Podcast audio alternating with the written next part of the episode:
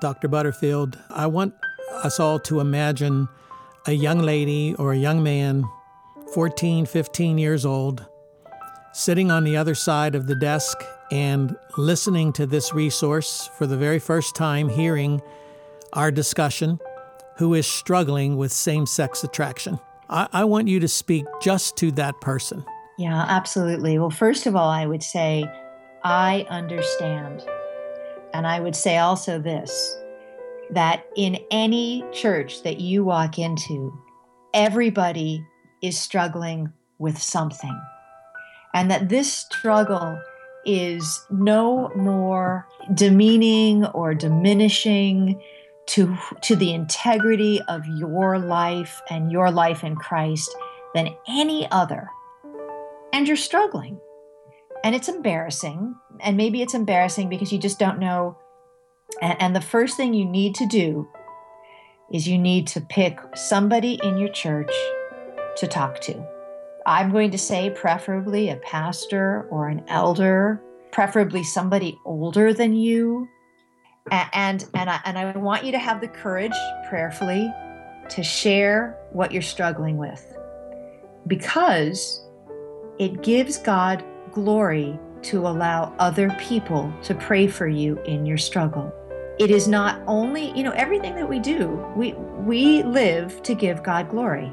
And although it sounds really counterintuitive, kind of crazy, when you share what you're struggling with, that gives God glory. It gives God glory because other people are praying for you, and it gives it gives God glory because you see some new avenues of repentance that maybe you hadn't seen before. So so you must not be alone. And the reason you must not be alone is because God wants you to flourish in a community of believers. Hi, this is Dr. Chuck Betters, and I appreciate so very much the fact that you are listening to this audio resource from Mark Inc. Ministries. Mark Inc. Ministries stands for Making Abundant Riches Known in the Name of Christ. Today we have a very special guest we're going to introduce in just a moment. But first, because of the intensity and sensitivity of this topic, uh, I'm going to pray first, and then I'm going to ask Sharon to introduce our guest. Father, we thank you for your love, your grace, your mercy. We thank you for your word, your inerrant, inspired, and infallible word. How grateful we are, Lord, that it is the truth. And we pray, Father, that you will help us as we work through this very special topic. Bless our guest and bless the interview. May it be to your glory when it's all said and done. And I ask this in Jesus' name. Amen.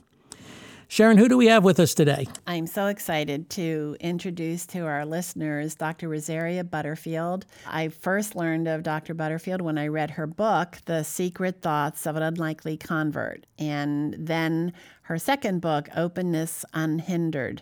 And she has such an impact on me personally and really on thousands of people that she will probably not know this side of heaven how God has used her to encourage and to offer help and hope to hurting people. And it's so exciting because the topic that we're going to be talking about today is really a hot button. It's a hot button in our culture, it's a hot button with young people, it's a hot button in the church. And I'm so grateful that Dr. Butterfield is going to help us navigate this huge topic, but one that is extremely personal to so many people, and that is the topic of same sex attraction. So thank you so much, Dr. Butterfield, for giving us of your time today. Oh, it's my pleasure. Thank you for inviting me. Uh, Dr. Butterfield, um, your book is is so exciting to read. It's so challenging. As I read it, I was thinking, you know, many years ago when I was in college, I kind of wish I had a professor like you, somebody that I could have sat under and had uh, the challenges that apparently you extended to all who sat under you. Uh, why don't you take a moment and describe for us uh, your journey in and out of the gay lifestyle?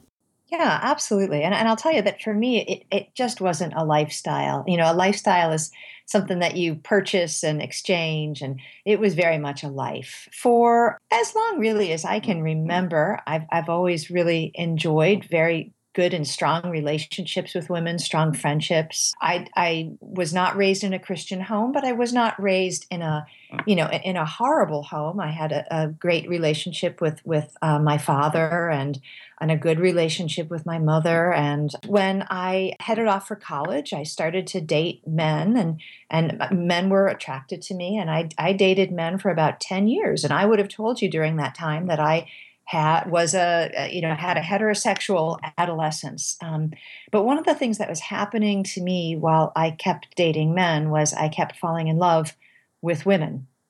And it was a little imperceptible at first but it, it clearly made its impact. And then by the time i was 28 i met my first lesbian lover and and I came out. And and really I didn't I didn't grieve it. I wasn't upset. Life really came together for me and and finally made sense.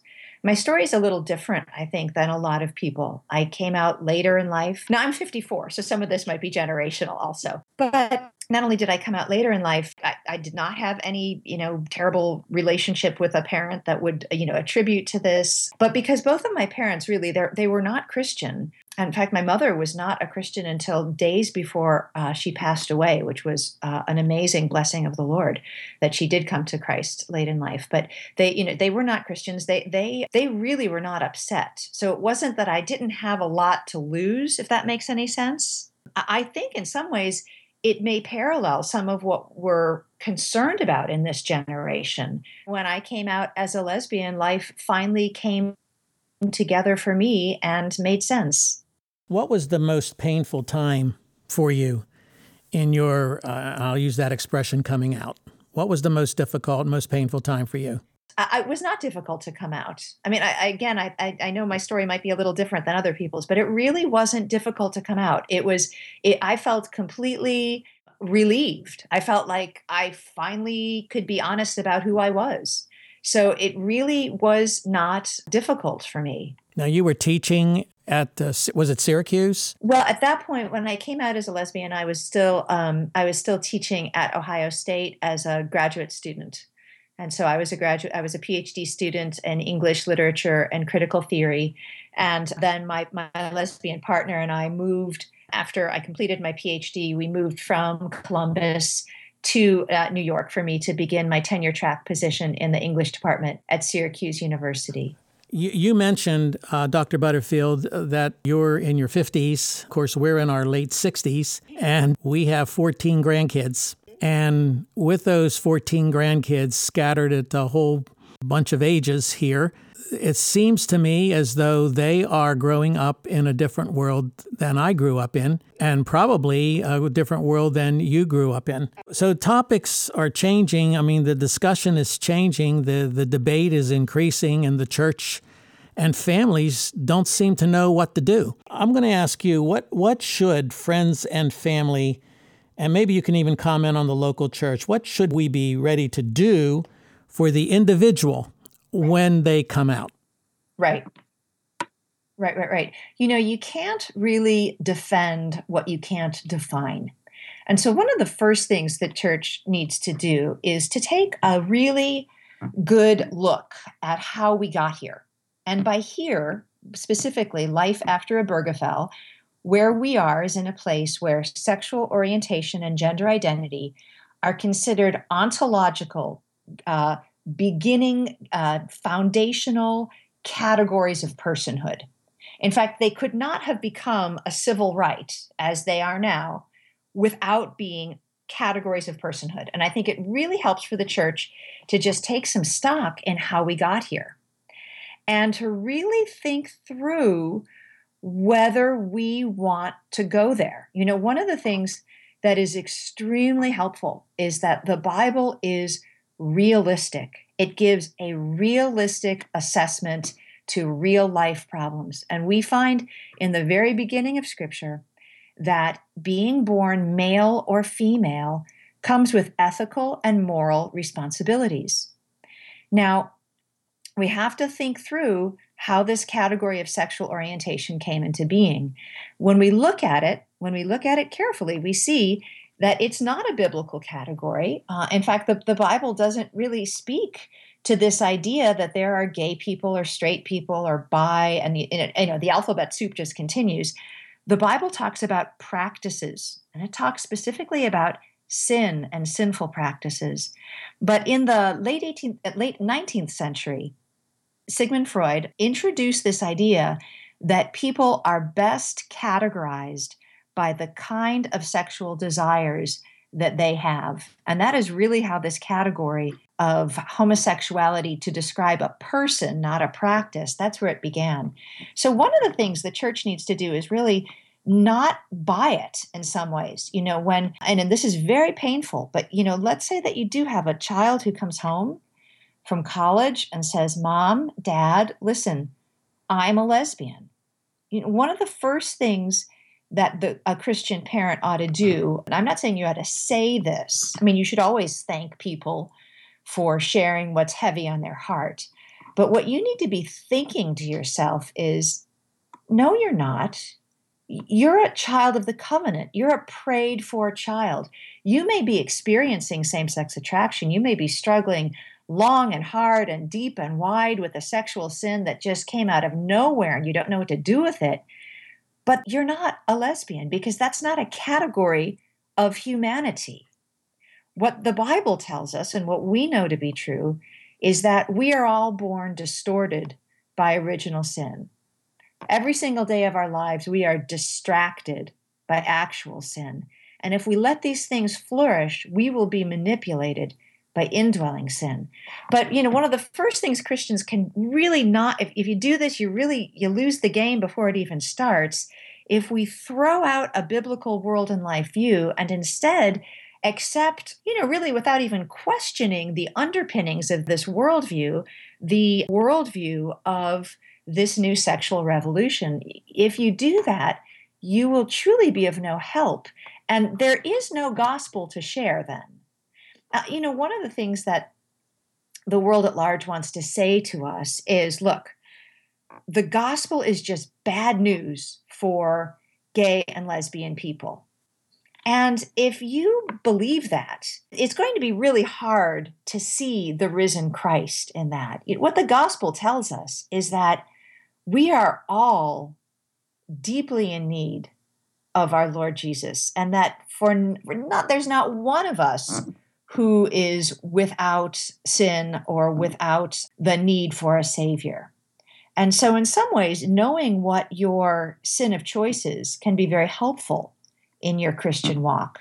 But we live in a world that says, no, no, gay and lesbian are morally neutral categories. And, and I think that stems to some other problems that we might come to address. But one of the first things we need to do is to remember that ontologically, we are male and female image bearers of a holy God, and there's much honor and dignity in that, but there's also much responsibility as well. So you would not be one who would advocate the argument that one is born gay. Well, here's what I would say. I I'm, I won't disagree insofar as we're all born in original sin.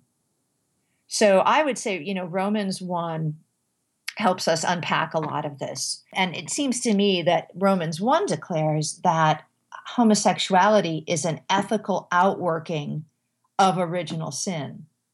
So, in that case, sure, I, I don't see any reason why someone couldn't be born with a predisposition towards sin that takes its shape in same sex attraction. That makes perfect sense to me.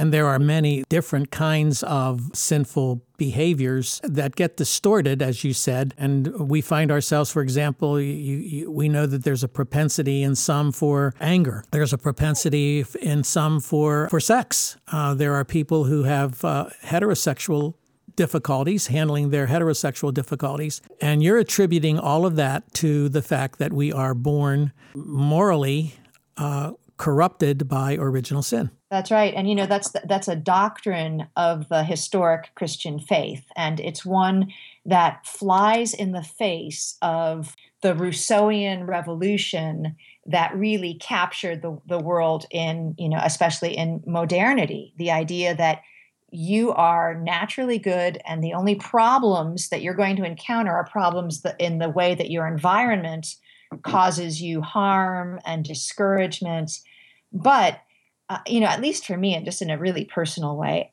I really had to struggle with that. Are my sexual desires for women a reflection of who I am, or are they a distortion of it through original sin? That was a question that I really had to sit with and pray with for a good season of my life. You had an emerging worldview that seemed to be contrary to the worldview you had already embraced. Is that fair to say? Yes. In fact, it was a real conflict. And that's something that Christians need to not fear. One of the reasons we're in the mess we're in now is without intending to, the church has surrendered and individual Christians have surrendered on some key issues. And what I have discovered is that friendship isn't really dependent upon agreeing on things. Friendship is dependent upon loving one another and being there for one another. But the church should not surrender on what it, you know, the depth of original sin and the and the moral implications of it at least not the historic christian church i mean romans 6 makes it pretty clear that we are both corrupt and guilty because of original sin and that's a very hard thing for people to grasp but i think it's important to really think through really what that means you know that we inherited a sin nature. What does that mean? And what is our responsibility given that that's the case? You know, if you if I buy a house and it just comes with a beautiful but enormous garden and I say, "Well, I'm just going to let this garden flourish." And I never prune the roses. I never do anything about the pests or the weeds. After a few years, I have a mess. And if I go to a master gardener and I say, hey, you know, this is awful. I did nothing wrong. All I did was let my garden flourish. You know, rightly so, a master gardener would say, Well, no, you really blew it. The nature of a garden is to have weeds. By not dealing with it, you are the one who failed. You failed to take care of your garden. And in similar form, without really understanding the depth of original sin, and its power to distort, we fail to take care of our souls. It's that important. You mentioned earlier and implied that there was there was more to your journey that came from Christians and one Christian in particular to help shape your worldview. You want to tell us a little bit about that? Absolutely. I'll tell you, the Promise Keepers really came to me. I didn't come to them. They had a rally at Syracuse University, and I was so enraged that the university had actually allowed this, you know, group. I would have called it a fascist group at the time. Um, to to take part, uh, you know, and use the facilities at our university. That I wrote an op-ed piece and published it in the Syracuse Post Standard, and I got a lot of responses to that. I, I tend to read all of my mail, I still do. And one letter came from Pastor Ken Smith, who was then the pastor of the Syracuse Reformed Presbyterian Church. And it really was the kindest letter of opposition that I had ever received. At the time, I was I was starting a book on the religious right and their hatred, uh, their hatred for people like me, and when Ken and his wife Floy invited me to their home for dinner to talk about some of our differences, I really thought it would be great. I thought it would be great for my research. Um, I really wanted to understand what would make reasonable people choose an ancient book that was, in my opinion, riddled with all kinds of problems over and against the excellent and kind witness of, you know, your lesbians, you know, the lesbian couple next door you know, I also fundamentally was just uh, morally opposed to this idea that Christians felt entitled to tell other people what to do with their lives. I just did not understand why Christians would not leave consenting adults alone. So when Ken and Floy invited me to their home for dinner to discuss these matters, I was I was really delighted to meet with them. And how did they how did they respond to you over the course of time? Did he get impatient with you? Did he try to beat you over the head with the Bible or what? Well, I wanted to read the Bible. In fact, I, as an English professor, I, I wanted to read this book that I thought got all these people in trouble. So I wanted to read it. And, um, and you know, you know, as a pastor, I'm sure they were just excited that anybody wanted to read the Bible, right? You know, so they were they were happy to fuel my desire to do that. And they trusted, of course, that the spending time alone with the word would be a powerful experience for me and and potentially and hopefully a life-changing one and that's what it was. I met with ken and floy regularly for a course of two years before i ever stepped foot in a church. Ken and floy were always gracious and welcoming. We had very tough conversations. They were not squeamish. They wouldn't back off They'd share their opinion and they'd also share the wisdom behind something. So we had many things that separated us. You know, I really thought that anybody who wasn't for abortion rights um, was a woman hater. And, and Floy very, very graciously explained to me why she felt that was just the opposite was true. And that was really interesting. I'm telling you that no one in my life had ever had ever explained that to me. So over that course of two years, I met with Ken and Floy weekly for dinner. Sometimes they would come to my house.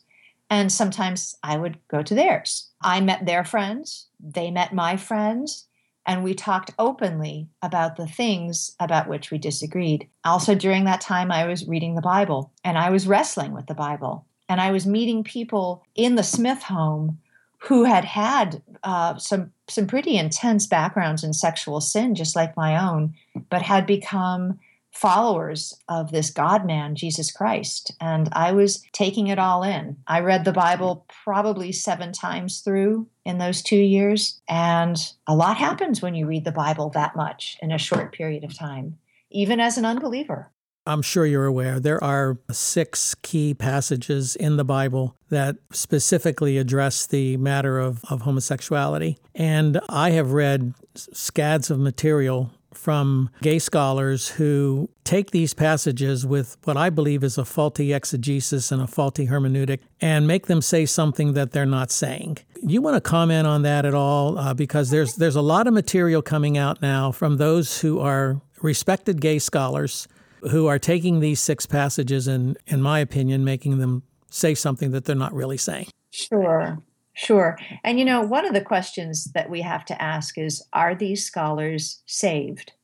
And I know that those are fighting words, but ultimately, with most of those scholars, in fact, all but one that I can think of, we have a totally different understanding of the gospel message. It isn't those six passages, those six passages are the least of my concern.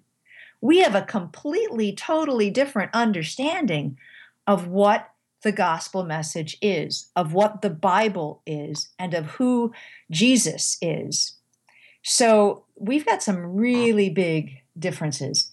I would say, first off, that anybody that comes to you and says, hey, look, even if the Bible does say that homosexuality is a sin, it, only says it in six little pesky verses, and that can't be enough to really not allow you know bill and jim here to flourish. I mean it, it, that's just unkind. It's uncruel. It asks too much of people. And you know the first issue that i would take up is is this question of the six pesky verses. You know the, a biblical sexual ethic is actually at the heart of the gospel. It's at the heart of personhood. Genesis 1 we're born male or female with ethical and moral responsibilities that stem from that and it brings us all the way through the bride of Christ. Um, so you can't actually suggest that verses can be sort of tugged out of this Bible and you still have its saving authority. Taking six verses out of the Bible would be a little bit like going to a famous art museum and finding a quilt and snipping six six threads and pulling those out well, what would happen? Well, you wouldn't have a tapestry anymore. You just wouldn't. It would, it would completely fall apart. And so, in the same way, the Bible is a unified biblical revelation. But there's even a bigger issue that these scholars and I would disagree with, and it's this Does the gospel come in addition to your life, or does it come in exchange for your life? If we can't answer that question and agree on that answer, there's no point in going past that. You know, one of the things that I've been reading lately are people in the media and the arts who are coming out and doing so using those six passages and the alternative hermeneutic to defend their positions and to, in addition to that, to want to call themselves Christians. Do you have trouble with that? Oh, yeah, I've got huge trouble with it. And you've got, you know, this whole category of gay, quote unquote, gay Christianity is, a, it's just, it's really a travesty. And it's a travesty whether you're taking a, re, a total revisionist perspective and you're supporting gay marriage and it's still a travesty if you're if you're neo-orthodox and you're saying well gay is good but you're just not supposed to act on it it's a travesty all the way around because it completely circumvents what personhood means to the Lord. And that's a really serious problem. What I would say is that we need to return to this question of the doctrine of sin. And we do because salvation is salvation because sin is so devastating. And so I think we need to get back to this question Are there Christians who struggle, even maybe in a daily way, with same sex attraction? Yes there are Christians who struggle with everything. If you're not struggling, you're dead. So it's good that you're struggling. And the point is to struggle in God's way. How do we struggle in God's way? Well, we commit ourselves to living in the means of grace. We are deeply connected to a Bible believing church. Our friends mm. know where we're struggling and they can hold our ankles. We fight against isolation and loneliness. Those are all very important things. We feed on the word. We make great use of the sacraments. That's how we all deal with our deepest indwelling sin. But when we get to a place where we say that sin isn't sin simply because I have felt this way my whole life, we are really perverting what it means to be born in original sin. We're really misunderstanding a fundamental part of the doctrine of sin. There are some ways that the church, I think, has, has fed into the problem. We can maybe talk about that. But ultimately, the problem is our sin nature and how we are going to deal with it. And by God's grace, He gives us something called the family of God so we do not have to deal with it alone, but we do have to deal with it. One of my favorite Puritan authors says that we are to wage an irreconcilable war with our choice sins every day. That's just not an idea that you're going to hear from some of this revisionist millennial writing. Uh, you know, you speak of revisionist millennial writing. I just received a letter, or was made was made aware of a letter that came from a Christian rock star who is married, has become very successful in his career, and his letter was to his fans, and basically he in that letter was coming out. The language that he used, we would probably look at on the surface and call it gracious and kind. I have to be true to myself. I, I, have to be honest with myself. And he never mentioned what his wife was going to do with all of this. But the letter was an incredibly well written, well worded letter that I felt most Christians reading it are going to get snookered by it. Would you comment on the role that the media and the arts play in this whole ongoing discussion? This whole ongoing debate. Right. And it's not just in the arts. You see this narrative form. It's really consistent through all of the gay Christian writings. Very heavy on personal experience, very low on scriptural integrity. So, you know, we have to go back and ask that is the highest order of my life being true to myself? You know, I wasn't raised in a Christian faith. Um, nobody told me that God loves me just the way I am. And so when I read the Bible for the first time, I wasn't really shocked by it because it, it, it didn't seem to contradict anything uh, at all. And there was nothing really to contradict. The idea that in order to come to Christ, we must empty ourselves of ourselves and Christ must fill us with his righteousness. That's the gospel message. The gospel message is not be true to yourself. You know, God never asked me if I'm a lesbian. God asked me how I was going to deal in Christ with my favorite sexual sin. And so when you ask the wrong questions, you're going to get the wrong answers. And one of the first things Christians need to be wise about is how to read these narratives of self-disclosure. And you're you're right. One of the things that the category that has come out of the gay Christian movement recently is called mixed orientation marriage. And that's where in the case that you mentioned with the with the uh, the musician, that's where the wife identifies as heterosexual, the husband identifies as homosexual, so they have a mixed orientation in their marriage. Now, I think that that completely dishonors the marriage bed. And I, I would go to Hebrews, and I talk to these people all the time. So this isn't just, I'm not talking theoretically here. Um, I would go to Hebrews 13 4. Marriage is to be held in honor among all, and the marriage bed is to be undefiled. No one apart from your spouse needs to know intimate details like that you know, one of the things we have certainly seen in the in, in really the, the last number of decades is a total lack of modesty. Why does everyone need to know this information? That is that is we need to ask that question as well. It's very unhelpful. But definitely what you're saying is right that today to be considered an authentic person means that you must disclose private information that compromises your most intimate relationships. That's really a problem.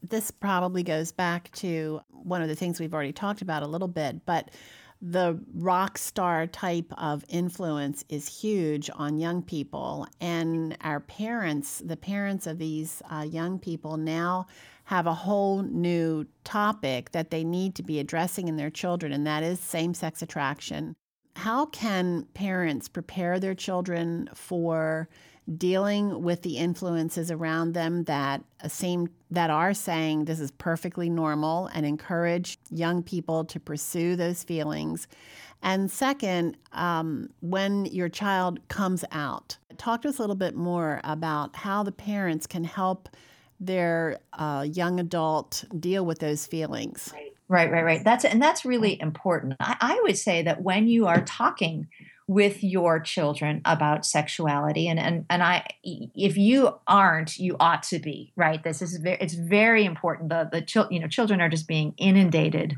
right now.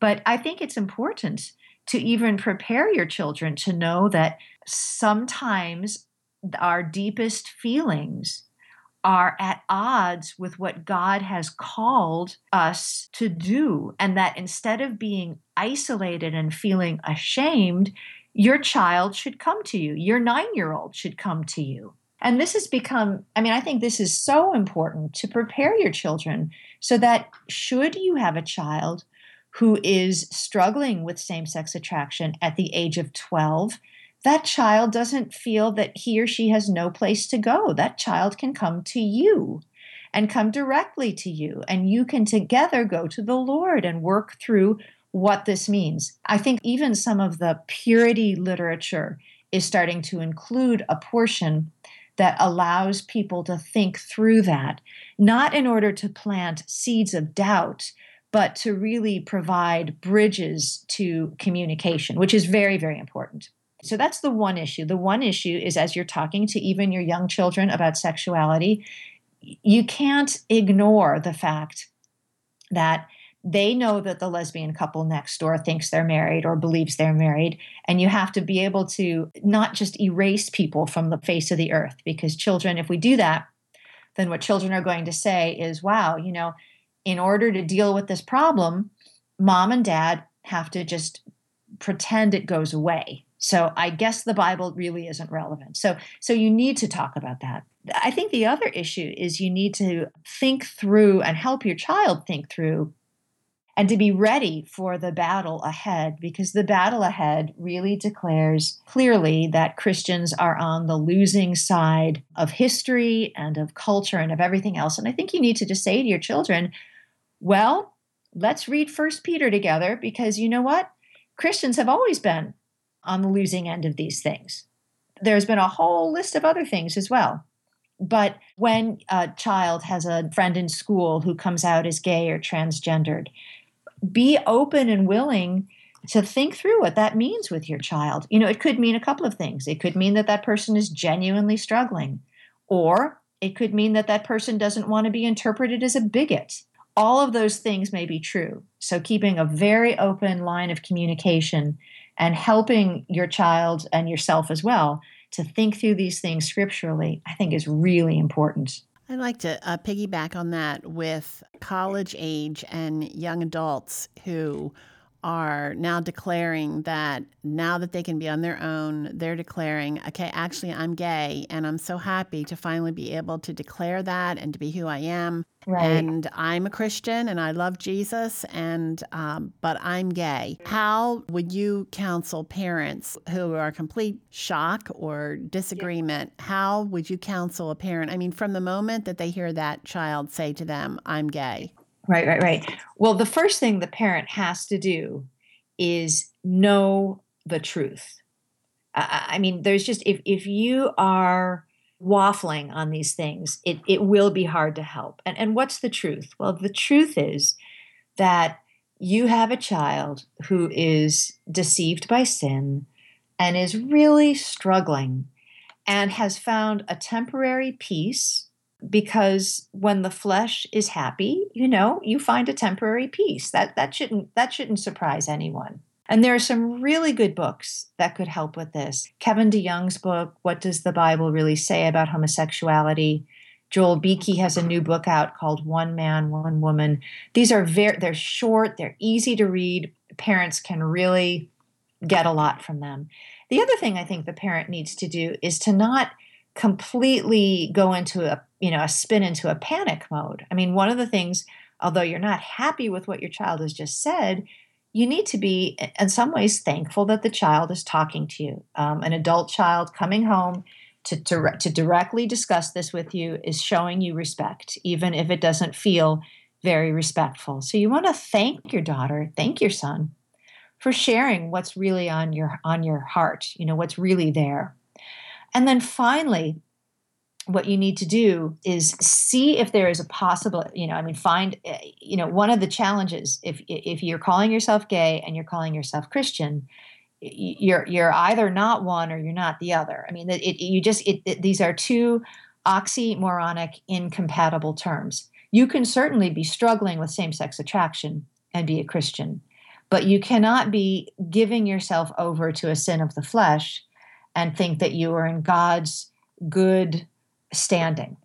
So those are, you know, those are two things to just, you know, be be thinking about and you you want to be able to work these out scripturally, but in order to do that, you need time, you need space, you need a lot of people praying for you. I mean, another excellent book, I mean, I think the most important book for parents who are facing the situation right now is um, Angela Yuan and Christopher Yuan's book, Out of a Far Country.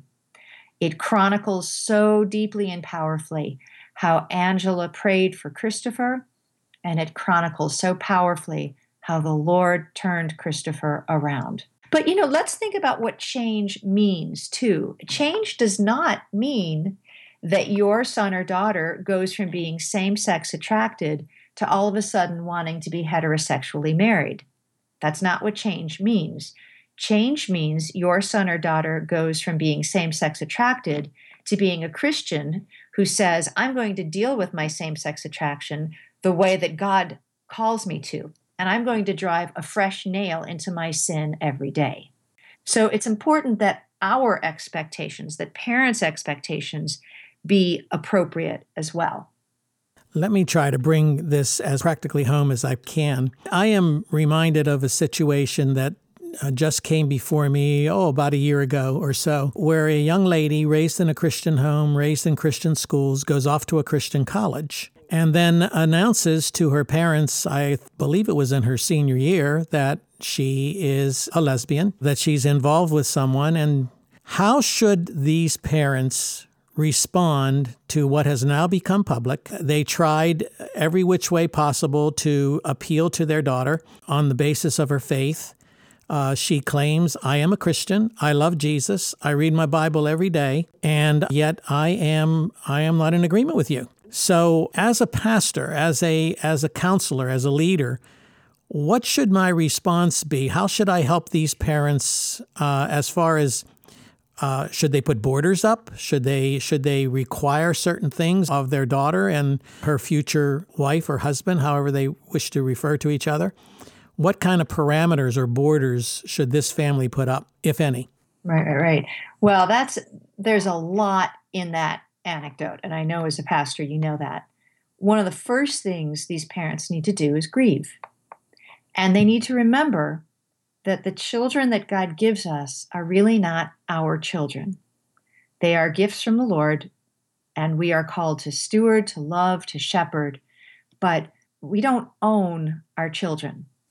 So um, the the tendency in the anecdote that you gave is to have a lot of shame and to try to do some face saving and i and i would i would really suggest that you know some pastoral time is spent on letting the parents grieve and dealing with some of the pride issues that are going to come up. And the pride issues go like this. She was raised better. She shouldn't be doing this. I'm so mortified. Why did she have to come out on facebook?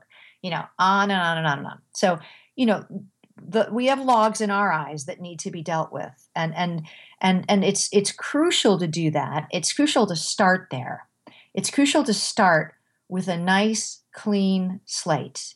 It's crucial to remember that what humbles you cannot hurt you it's only pride that can hurt you now it's also important to just remember the, the the facts of the bible i mean even the demons believe in jesus and that it's you know that, that belief is going to just send them straight to hell so that doesn't believing in Jesus is not what makes one a Christian. And um, if we have no part in the atoning blood of Christ, we have no part in the atoning blood of Christ.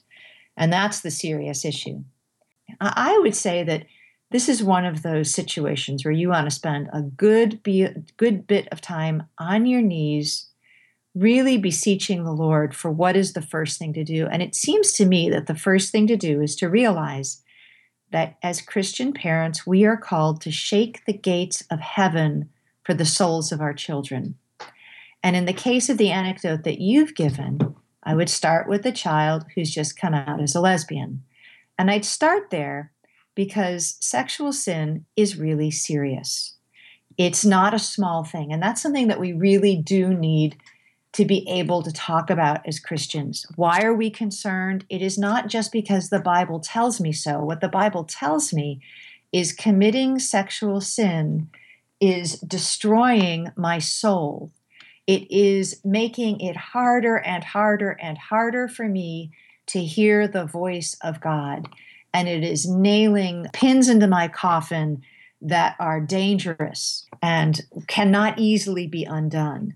And so I would really start with that. Now, um, I would never use terminology like husband and wife. So if a woman, you know, goes to the courthouse and gets a marriage license and is now married to another woman, I would not call them wives. I, I think that Christians, especially, have to remember that if you change the language, you're going to change the logic.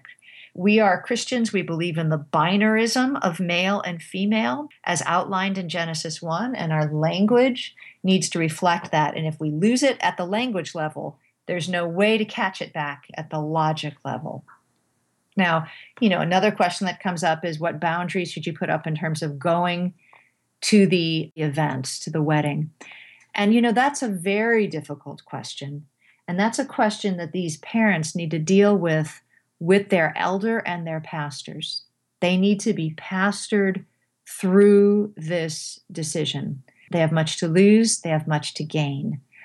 What I would say is that we need to remember that a wedding is not a birthday party.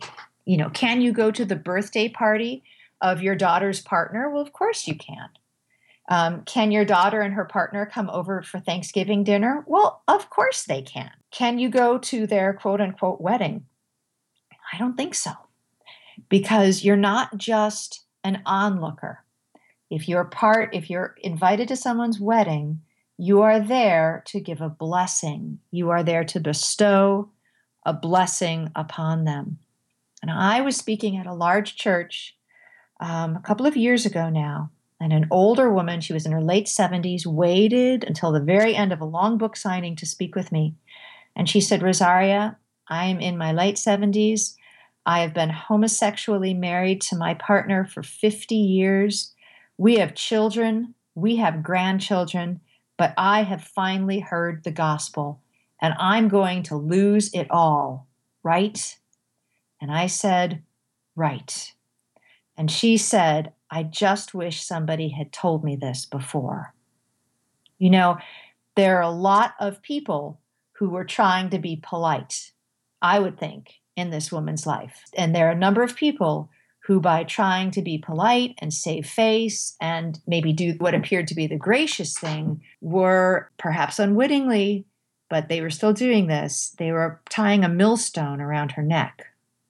When people will ask me why I oppose gay marriage, I just tell them that I am called to be a good neighbor, and good neighbors never throw a stumbling block between a fellow image bearer and a holy God, ever. And that's what the Obergefell decision has done, and that's what gay marriage has done. And Christians need to stay very clear of adding millstones to the necks of fellow image bearers of a holy God. But this is a grievous situation. It is painful. The Lord captures every tear in a bottle. The Lord's yoke is easy and his burden is light. And it was very confusing to me when I first when I first came to faith. I, I mean, I, I will tell you that it took quite some time for me to really understand why, you know, why we couldn't just let some people marry the whatever person they wanted to why it had to be so hard. And it really wasn't until I spent a lot of time studying who the Lord Jesus is and what he underwent on my behalf. It was it was not until I understood that the Lord Jesus himself had to learn obedience uh, that to, to suggest that that somehow our disobedience is a small thing that is a true offense to anyone who loves the savior let me uh, think about that pastor who's sitting out there right now and in my particular case i have the privilege of mentoring some younger pastors who are just uh, starting out in their churches and this debate this theological and cultural debate is is raging, you know, white hot. What advice would you give a pastor who really desires to lead his congregation into a solidly biblical and intellectual and culturally relevant discussion on this whole debate? Well, you know, first of all, if you're preaching um, exegetically through the Bible, you're going to do that. But one of the things that you need to think through is, I think, this question of um, is same sex attraction uh, how can I help people in my congregation understand it? How can I help people um, battle sin in the right way? Um, how can we be? How can we disclose what needs to be disclosed without lacking modesty in our description? I think that's a hard thing, especially today. Another good question is how can we be a family of God? Because, you know, often when you are struggling with same sex attraction, and you're thinking about what that might mean lifelong, it isn't so much the sex that you are no longer going to be able to have that is the most frightening thing. It's the condemnation to loneliness. Now, if a church can't step into the life of a fellow church member and believer and answer the problem of loneliness, we have no business calling ourselves a church that reflects the love of the Lord Jesus Christ. So, I, you know, I often take people to Mark chapter 10, verses 29 to 30. Jesus is uh, speaking, and he says, Truly I say to you, there is no one who has left house or brothers or sisters or mother or father or children or farms for my sake and for the gospel's sake, but that he will receive a hundred times as much now in the present age houses and brothers and sisters and mothers and children and farms, along with persecutions, and in the age to come, eternal life. You know, that promise of receiving a hundredfold, and specifically then listing brothers and sisters and mothers, that's a description of how the church is to surround believers who are struggling with same sex attraction and telling them clearly struggling with sin is hard. I'm here for you. I understand, even if I don't identify and experience the same problem, and you're part of the family. The gospel comes with a house key. You don't have to be lonely. You're going to be at my house for Christmas and Thanksgiving. And, and you know what? During seasons of loneliness, move in. Our holidays rough. That's why we have a guest room. Until the church starts to do something like that, I mean, and that's really a big thing to ask, I think, many, many churches. But until the church starts practicing hospitality in the way the New Testament lays it out, I don't think we are going to be able to help believers who struggle with same sex attraction. So the church has much to do at the level of its own culture and practices. You know, when I first committed my life to Christ, I was really scared.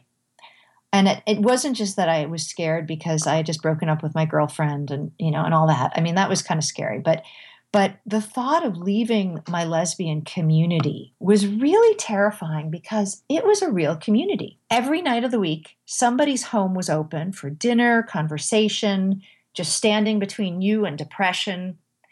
To go from that to a church community where it's very bounded, there's a lot of rules. Uh, you know, there's that sense that if you're not part of a nuclear family, you just don't have a place to go. That was the scary part. That was that was the hardest part. So I would say the church does mm-hmm. need to think about itself as a family of God and think about ways to put that into practice before people start to share some of these really deep, besetting sin issues. So, Dr. Butterfield, we have a couple, for example, and, and I'm not saying we do, but I have in the past, but I'm sure there are other pastors out there who are listening to this who have a couple in their church, uh, either a homosexual gay, uh, gay couple or a lesbian couple or whatever, attending their church, and they want to become involved. Uh, they want to become involved in leadership, uh, or they want to be able to teach, or they want to be able to uh, provide some sort of leadership because they believe they have gifts to share with the body. Uh, these are folks who are professing to be Christians. What advice would you give that pastor? Well, that's where the regulative principle of worship really comes in handy. And this is where Reformed churches have a protection clause right now that broad evangelical churches desperately need. Let me tell you what the Lord thinks of Rosaria's gifts, my gifts. My gifts are filthy rags. That's what my gifts are. My pastor is my husband, but if I went to him and said, Hey, I need to start using my gifts in the church, he and I both understand my gifts are filthy rags. That's what the Bible says about my gifts. Leadership is outlined clear, clearly in, in, in the Bible, and churches that have already abandoned a biblical um, uh, paradigm for leadership don't have any recourse right now with this problem. And, and I know that this sounds really harsh. I don't mean it to be this harsh, but ordaining women was the gateway to gay theology. This is this is how it you know things happen according to a bridge. They they happen according to precedent. So what i would say is if you have a couple who identifies as lesbian or gay worshiping in your church you know hallelujah you are preaching to people who need to hear the gospel. And what you really desperately want is you want them to have such a committed relationship with the lord jesus that it is a sacrificial relationship and that they see it and as you are preaching through the whole counsel of God, they're going to have to confront this issue that idols must be dealt with. You cannot take an idol and make it a house pet. And sexual sin is an as absolute it's the it's the reigning idol of our day and it's it's for many many couples um, both couples who identify as gay and couples who identify as heterosexual it's a really big issue. So everybody is going to have to deal with their idols. But there is simply this question of church leadership. It, it doesn't come up um, because you feel called to it. Church leadership has protections because this is the bride of christ. And so i would just encourage churches to go back to the basics on that and to really rethink the regulative principle of worship if you have um, abandoned it and the regulative principle of church government if you have rejected it. Because i think that in order to get in order to safely get through this moral revolution i think churches need to, to much better able work through some of those issues first well, you and I both know that most churches do not practice biblical church discipline. And my question would be if you're in a church or if you're leading a church where biblical church discipline is not practiced, what should the response be when someone in the congregation who claims to be a member or is a member, quote, comes out? Unquote. Right, absolutely. Well, and again, if people come out and say, This is what I'm struggling with, you say, Thanks so much for telling me. This is really important. How can I help? But if you're a church that is not practicing biblical church government, you need to answer the question as to why. And if the why, if the answer as to why is that you are people pleasing, then you need to understand that that is a sin and that you are yourself in danger of displeasing the Lord. I think it's that serious of a conversation. And like you, I don't just spend my time talking within my small reformed sectarian circle. I, I, I, am talking to the world on this issue, and I think it's necessary to warn evangelical pastors that they are in danger if they are people pleasing, if they are failing to shepherd because they don't want to disappoint. They are in danger. It's serious. I think you have to start there. If a church cannot practice discipline with itself, it has no grounds to deny anyone access to anything. Should a church be engaged in the political fight over the gay agenda? Well, that it, it depends upon what you mean by that. Um, should a church equip its citizens to def- to understand and defend religious liberty protections? Absolutely. Those are necessary for everybody not just christians. The conscience of every person is dependent upon religious liberty. Should the church encourage and equip its members to take a stand in public policy, to know how to speak to their neighbors who don't understand what these bathroom laws are all about. Should the church equip its people in that way? Well, absolutely. Because the idea that you can't legislate morality is absurd. We legislate morality all the time. The stop sign uh, that's right outside my house that I'm staring at as we talk about that legislates morality. What you can't legislate is virtue. But, you know, every law discriminates against a behavior. That's why it's a law.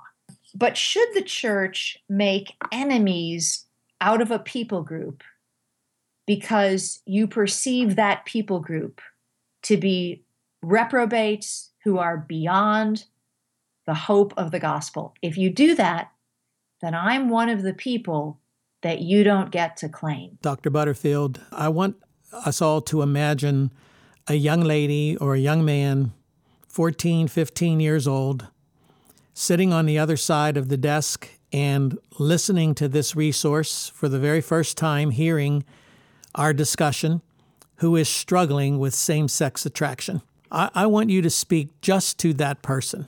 Yeah, absolutely. Well, first of all, I would say, I understand.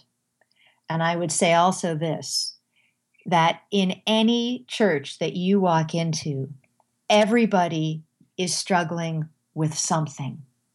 And that this struggle is no more demeaning or diminishing to, to the integrity of your life and your life in Christ than any other.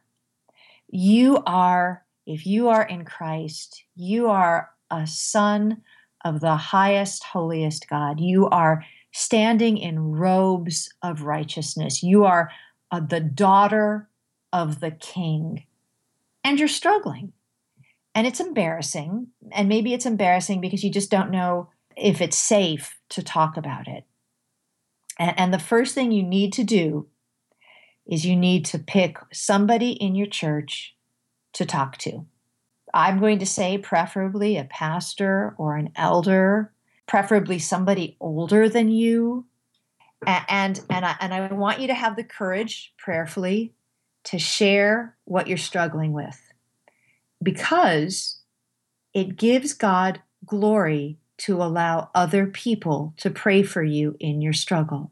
It is not only, you know, everything that we do, we we live to give God glory. And although it sounds really counterintuitive, kind of crazy, when you share what you're struggling with, that gives God glory. It gives God glory because other people are praying for you. And it gives it gives God glory because you see some new avenues of repentance that maybe you hadn't seen before. So, so you must not be alone. And the reason you must not be alone is because God wants you to flourish in a community of believers.